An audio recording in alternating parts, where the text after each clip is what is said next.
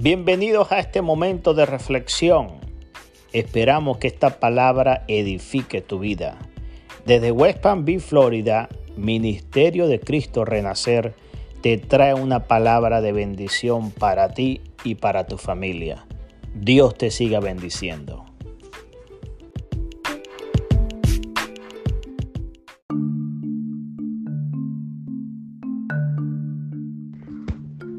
Bendiciones, amados hermanos, en esta tarde eh, voy a compartir la palabra de Dios basándome en el libro de Apocalipsis, capítulo, capítulo 21, versículo 8, que dice así, pero los cobardes e incrédulos, los abominables y homicidas, los fornicarios y hechiceros, los idólatras y todos los mentirosos tendrán su parte en el lago que arde con fuego y azufre, que es la muerte segunda. En este momento, eh, la palabra de Dios dice que muchos defectos que puede tener una persona lo pueden lanzar a la muerte segunda, al infierno, el que arde con fuego y azufre.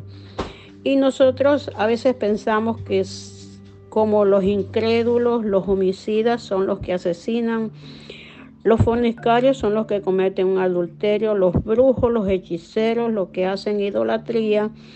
Son personas que están como en un alto grado de recibir el pago de la condenación de parte de Dios. Pero allí en este mismo versículo hay una palabrita que es muy común y muy aceptada y muy sutil, que es la que dice los mentirosos.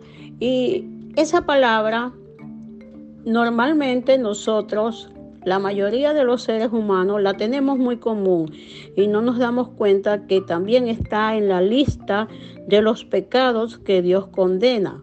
Y por lo tanto, mm, el enemigo nos engaña diciendo, no, no, eso es jugando que dije eso. O no, eso no es verdad que dije eso, eso lo dije en juego. Eso no es nada malo. O, ay, eso es una mentira piadosa, dicen otros.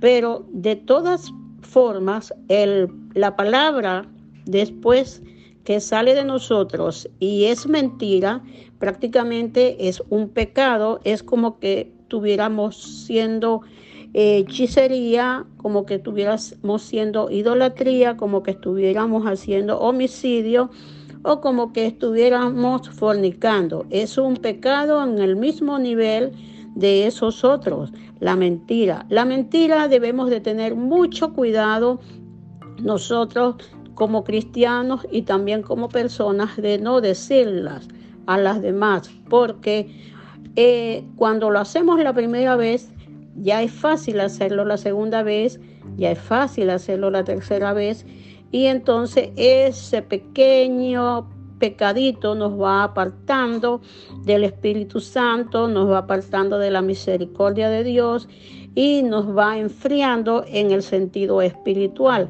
porque sin darnos cuenta estamos caminando hacia la oscuridad. Y en este momento mi reflexión es, mis amados hermanos y amigos que me escuchan, que debemos tener mucho cuidado con ese pecado que se llama la mentira. Debemos de tener mucho, mucha precaución para poder estar y seguir adelante en el camino del Señor y poder tener nuestra salvación como dice la Biblia, cuidad vuestra salvación con temor y temblor. Esa es mi pequeña predicación esta noche. Que Dios nos bendiga a todos y en este momento vamos a hacer una oración para que el Señor cuando cometamos alguna falta nos redarguya y podamos estar llenos del Espíritu Santo para que Él sea quien nos guíe, que nos ilumine y que nos alumbre en todo lo que vamos a hacer.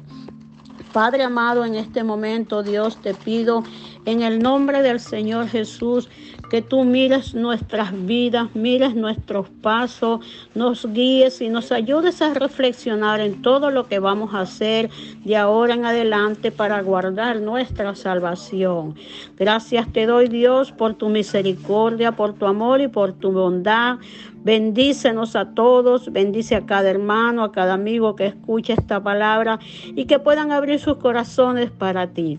Te lo pido, Padre, en el nombre de Jesús. Amén y amén. Dios les bendiga.